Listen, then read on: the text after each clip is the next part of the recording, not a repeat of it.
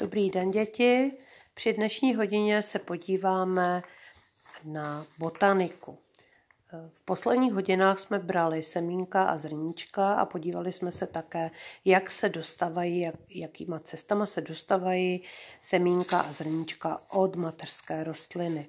Říkali jsme si, že jsou to pravděpodobně čtyři možnosti. První z možností je vítr. Vítr foukne do pampelišky a chmíří našky odlétnou daleko. Potom máme vodu, e, zrníčko, semínko pluje po vodě, voda ho unáší a někde se uchytí, to je druhý způsob. Třetí způsob, to je to, co právě provádíme v těch květináčcích, to znamená, e, zasadili jsme semínka a čekáme, co z nich bude, takže člověk. A čtvrtý způsob, a ten nás bude dneska trochu zajímat, to je způsob pomocí zvířat. Eh, možná maminka nebo babička nebo někdo známý se někdy diví, co to má za rostlinu na zahradě. Nesel je, nesázel a přesto tam je, eh, je trochu cizokrajná.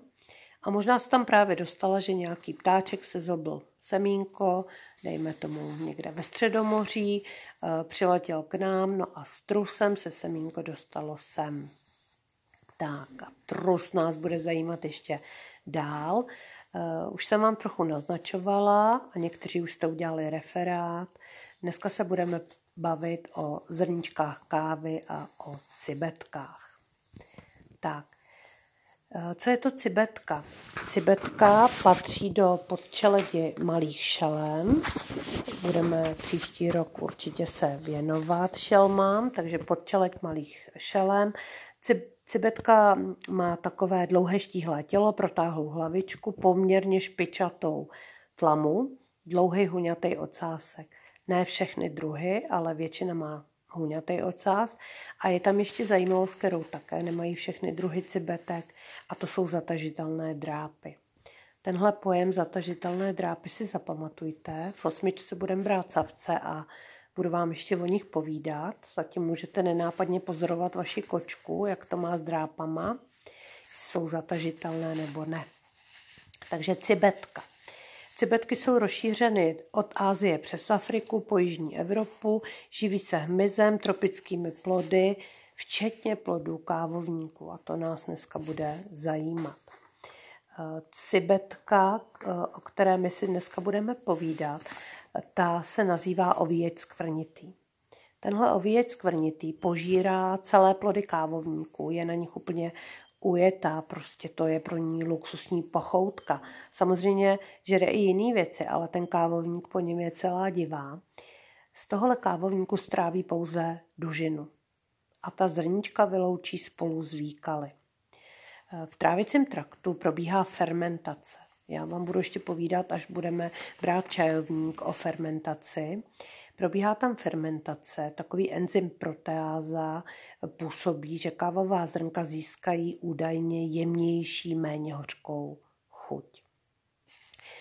Eh, tohleto zrničko teda kromě dužiny, kterou stráví cibetka, proběhne eh, trávicím traktem neporušeno. Samozřejmě eh, to semínko se objeví, nebo to zrničko se objeví v těch eh, cibečích hromádkách, v cibečím trusu. Tam ho ty sběrači potom najdou. Tak a to trošku předbíhám. Cibetky jsou sice masožravé, ale sladkým, eh, sladkým plodům kávových třešní nepohrdnou.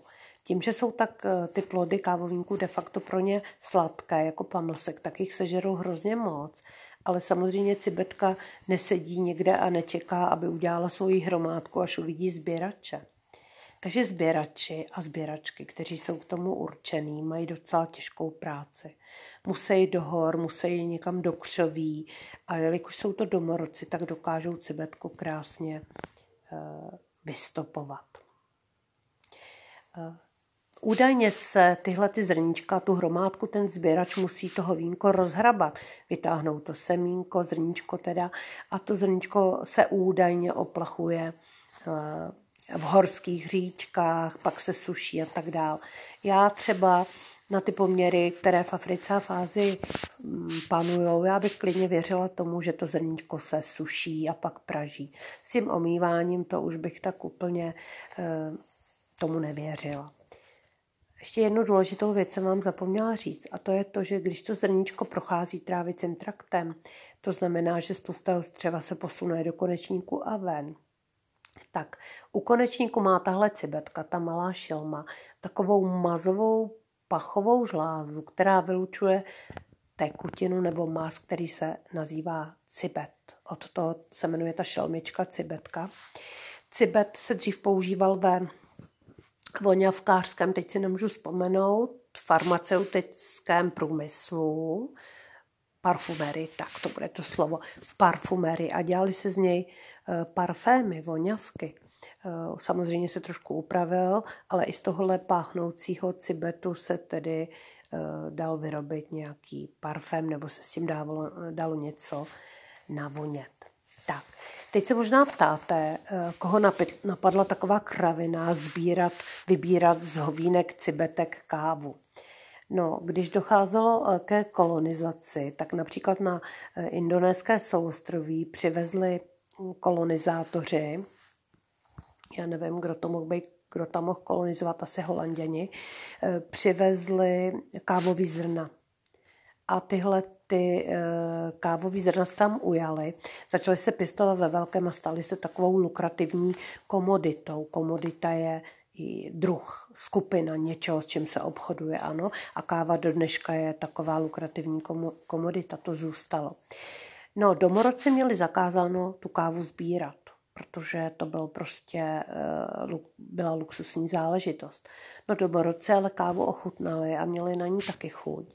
Tak zjistili, že tahle šelmička cibetka to zrno vyloučí úplně neporušený. Tak a údajně omývali, sušili, upražili umléli a pili tuhle cibetkovou kávu. Spestřovali si svůj jídelníček. Postupem času eh, se z té cibetkové kávy, jak už my lidi to máme rádi, stal taková, taková, taková snobská luxusní záležitost, proč pít kávu, který je všude spousta. My chceme tu kávu z toho cibečího hovínka. Je to eh, taková doména lidí, kteří jsou už hodně bohatí a nevědí, eh, co by si koupili. No a potom je to taky doména těch opravdových fajnšmekrů, především baristů. Barista je ten, který na coffee baru připravuje kávu, to znamená, že rozumí kávě, pozná její chuti, robustu od arabiky, což jsou dvě takové nejčastěji používané kávy, dokáže nám tu kávu připravit. Tak tihle eh, baristé se samozřejmě asi po té cibečí kávě eh, také trošku pachtí, taky by ji asi rádi ochutnali nebo ji ochutnali. Eh, indonéské označení kopi luwak Kopy znamená káva a luvak znamená e, cibetka, tak kopy luvak s dvojitým V, když někde uvidíte, tak to je nejluxusnější cibetková káva. Jeden kilogram jsem si našel teda na Google, stojí 25 tisíc korun k dnešnímu dni, takže to je opravdu mm, záležitost velmi drahá. Já, vy dobře víte, že hodně piju kávu, chodím s tou mojí termoskou a Eh, už taky poznám dobrou kávu, ale tuhle cibečí jsem nikdy neochutnala a myslím, že dlouho neochutnám.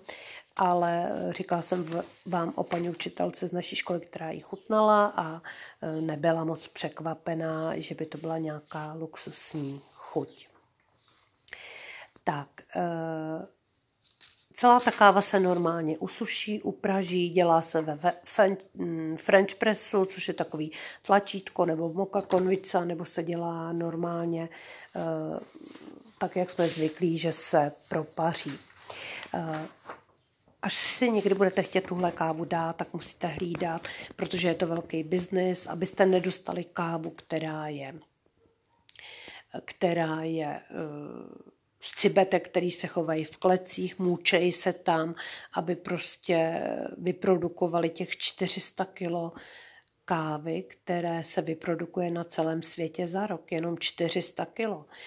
To znamená, že to je pětkrát váha dospělého člověka, jo? To není, to není hodně. 400 kilo, to je 8 pytlů eh, kávy, dva žoky nebo 8 pytlů kávy, to je hrozně málo. Tak, takže si zapamatujete kopiluvák, zapam, to je název kávy, kopy, káva, luvak, cibetka. Zapamatujete si taky, že je jenom 400 kg ročně. Zapamatujete si, že cibet, to je ta smrdlavá žláza, která e, právě dala cibetka jméno a údajně ovoní tu kávu, která je tak výrazná. Cibetka, která tohle to umí, se jmenuje ovíječ skvrnitý, tak to je druh cibetky. No a vy jste si krásně na tím dnešním povídání zopakovali, jak se semínko dostává od mateřské rostliny, jakým způsobem. Tak, eh, čtyři způsoby, jak zrníčko nebo semínko putuje dál do světa. První jsme to my a naše květináčky, to znamená člověk. Člověk si bere semínka, sází a dál je rozmnožuje. Je to vzduch, který foukne vítr, odletí semínko do dály, je to voda, odnese semínko po proudu někam daleko a je to zvíře. Zvíře v trusu, zvíře na srsti. Dneska jsme si krásně řekli, jak je to s tím trusem, takže cibetková káva. Můžete si pustit tenhle podcast, jako kdyby jsme byli ve třídě, si představte. Můžete poučit svoje sourozence, můžete poučit rodiče třeba, až budou pít kávu, tak jim vyprávějte o cibetkové kávě. Děti, eh, já jsem chtěla, abyste tyhle věci věděli, protože vždycky vám říkám, že nejste žádné hloupé děti a že důležitý je vidět taky, co se děje kolem nás. Takže až uvidíte někde v dokumentu cibetku nebo cibetkovou kávu, tak už budete chytřejší.